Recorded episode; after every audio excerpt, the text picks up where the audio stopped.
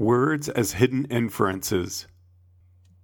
Suppose I find a barrel sealed at the top, but with a hole large enough for a hand. I reach in and feel a small, curved object. I pull the object out, and it's blue, a bluish egg. Next, I reach in and feel something hard and flat with edges, which, when I extract it, proves to be a red cube. I pull out 11 eggs and 8 cubes, and every egg is blue and every cube is red. Now I reach in and I feel another egg shaped object. Before I pull it out and look, I have to guess. What will it look like? The evidence doesn't prove that every egg in the barrel is blue and every cube is red. The evidence doesn't even argue this all that strongly. 19 is not a large sample size. Nonetheless, I'll guess that this egg shaped object is blue, or as a runner up guess, red. If I guess anything else, there's as many possibilities as distinguishable colors. And for that matter, who says the egg has to be a single shade? Maybe it has a picture of a horse painted on.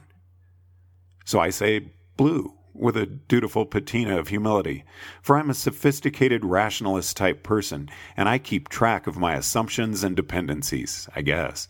But I'm aware that I'm guessing, right? But when a large, yellow, striped, feline shaped object leaps out at me from the shadows, I think, Yikes, a tiger! Not, hmm. Objects with the properties of largeness, yellowness, stripedness, and feline shape have previously often possessed the properties hungry and dangerous, and thus, although it is not logically necessary, it may be an empirically good guess that. Ah! Golden? The human brain, for some odd reason, seems to have adapted to make this inference quickly, automatically, and without keeping explicit track of its assumptions. And if I name the egg shaped objects blegs, for blue eggs, and the red cubes rubes, then when I reach in and feel another egg shaped object, I may think, oh, it's a bleg, rather than considering all that problem of induction stuff. It is a common misconception that you can define a word any way you like. This would be true if the brain treated words as purely logical constructs, Aristotelian classes, and you never took out any more information than you put in. Yet the brain goes on about its work of categorization, whether or not we consciously approve. All humans are mortal. Socrates is a human, therefore Socrates is mortal. Thus spake the ancient Greek philosophers. Well, if mortality is part of your logical definition of human, you can't logically classify Socrates as human until you observe him to be mortal. But this is the problem. Aristotle knew perfectly well that Socrates was a human. Aristotle's brain placed Socrates in the human category as efficiently as your own brain categorizes tigers, apples, and everything else in its environment, swiftly, silently, and without conscious approval. Aristotle laid down rules under which no one could conclude Socrates was human until after he died. Nonetheless, Aristotle and his students went on concluding that living people were humans and therefore mortal. They saw distinguishing properties such as human faces and human bodies, and their brains made the leap to inferred properties such as mortality.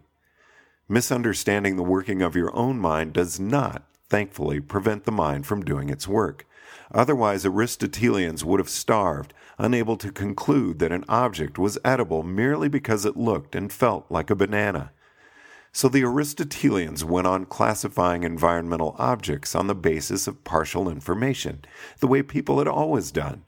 Students of Aristotelian logic went on thinking exactly the same way, but they had acquired an erroneous picture of what they were doing.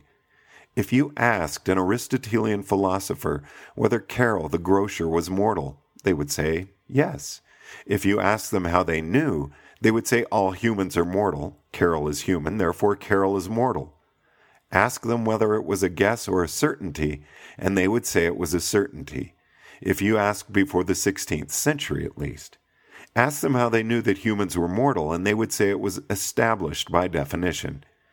The Aristotelians were still the same people. They retained their original natures, but they had acquired incorrect beliefs about their own functioning. They looked into the mirror of self awareness and saw something unlike their true selves. They reflected incorrectly. Your brain doesn't treat words as logical definitions with no empirical consequences, and so neither should you. The mere act of creating a word can cause your mind to allocate a category and thereby trigger unconscious inferences of similarity, or block inferences of similarity. If I create two labels, I can get your mind to allocate two categories. Notice how I said you and your brain as if they were different things? Making errors about the inside of your head doesn't change what's there. Otherwise, Aristotle would have died when he concluded that the brain was an organ for cooling the blood. Philosophical mistakes usually don't interfere with a blink of an eye perceptual inferences. But philosophical mistakes can severely mess up the deliberate thinking processes that we use to try to correct our first impressions. If you believe that you can define a word any way you like without realizing that your brain goes on categorizing without your conscious oversight, then you won't take the effort to choose your definitions wisely.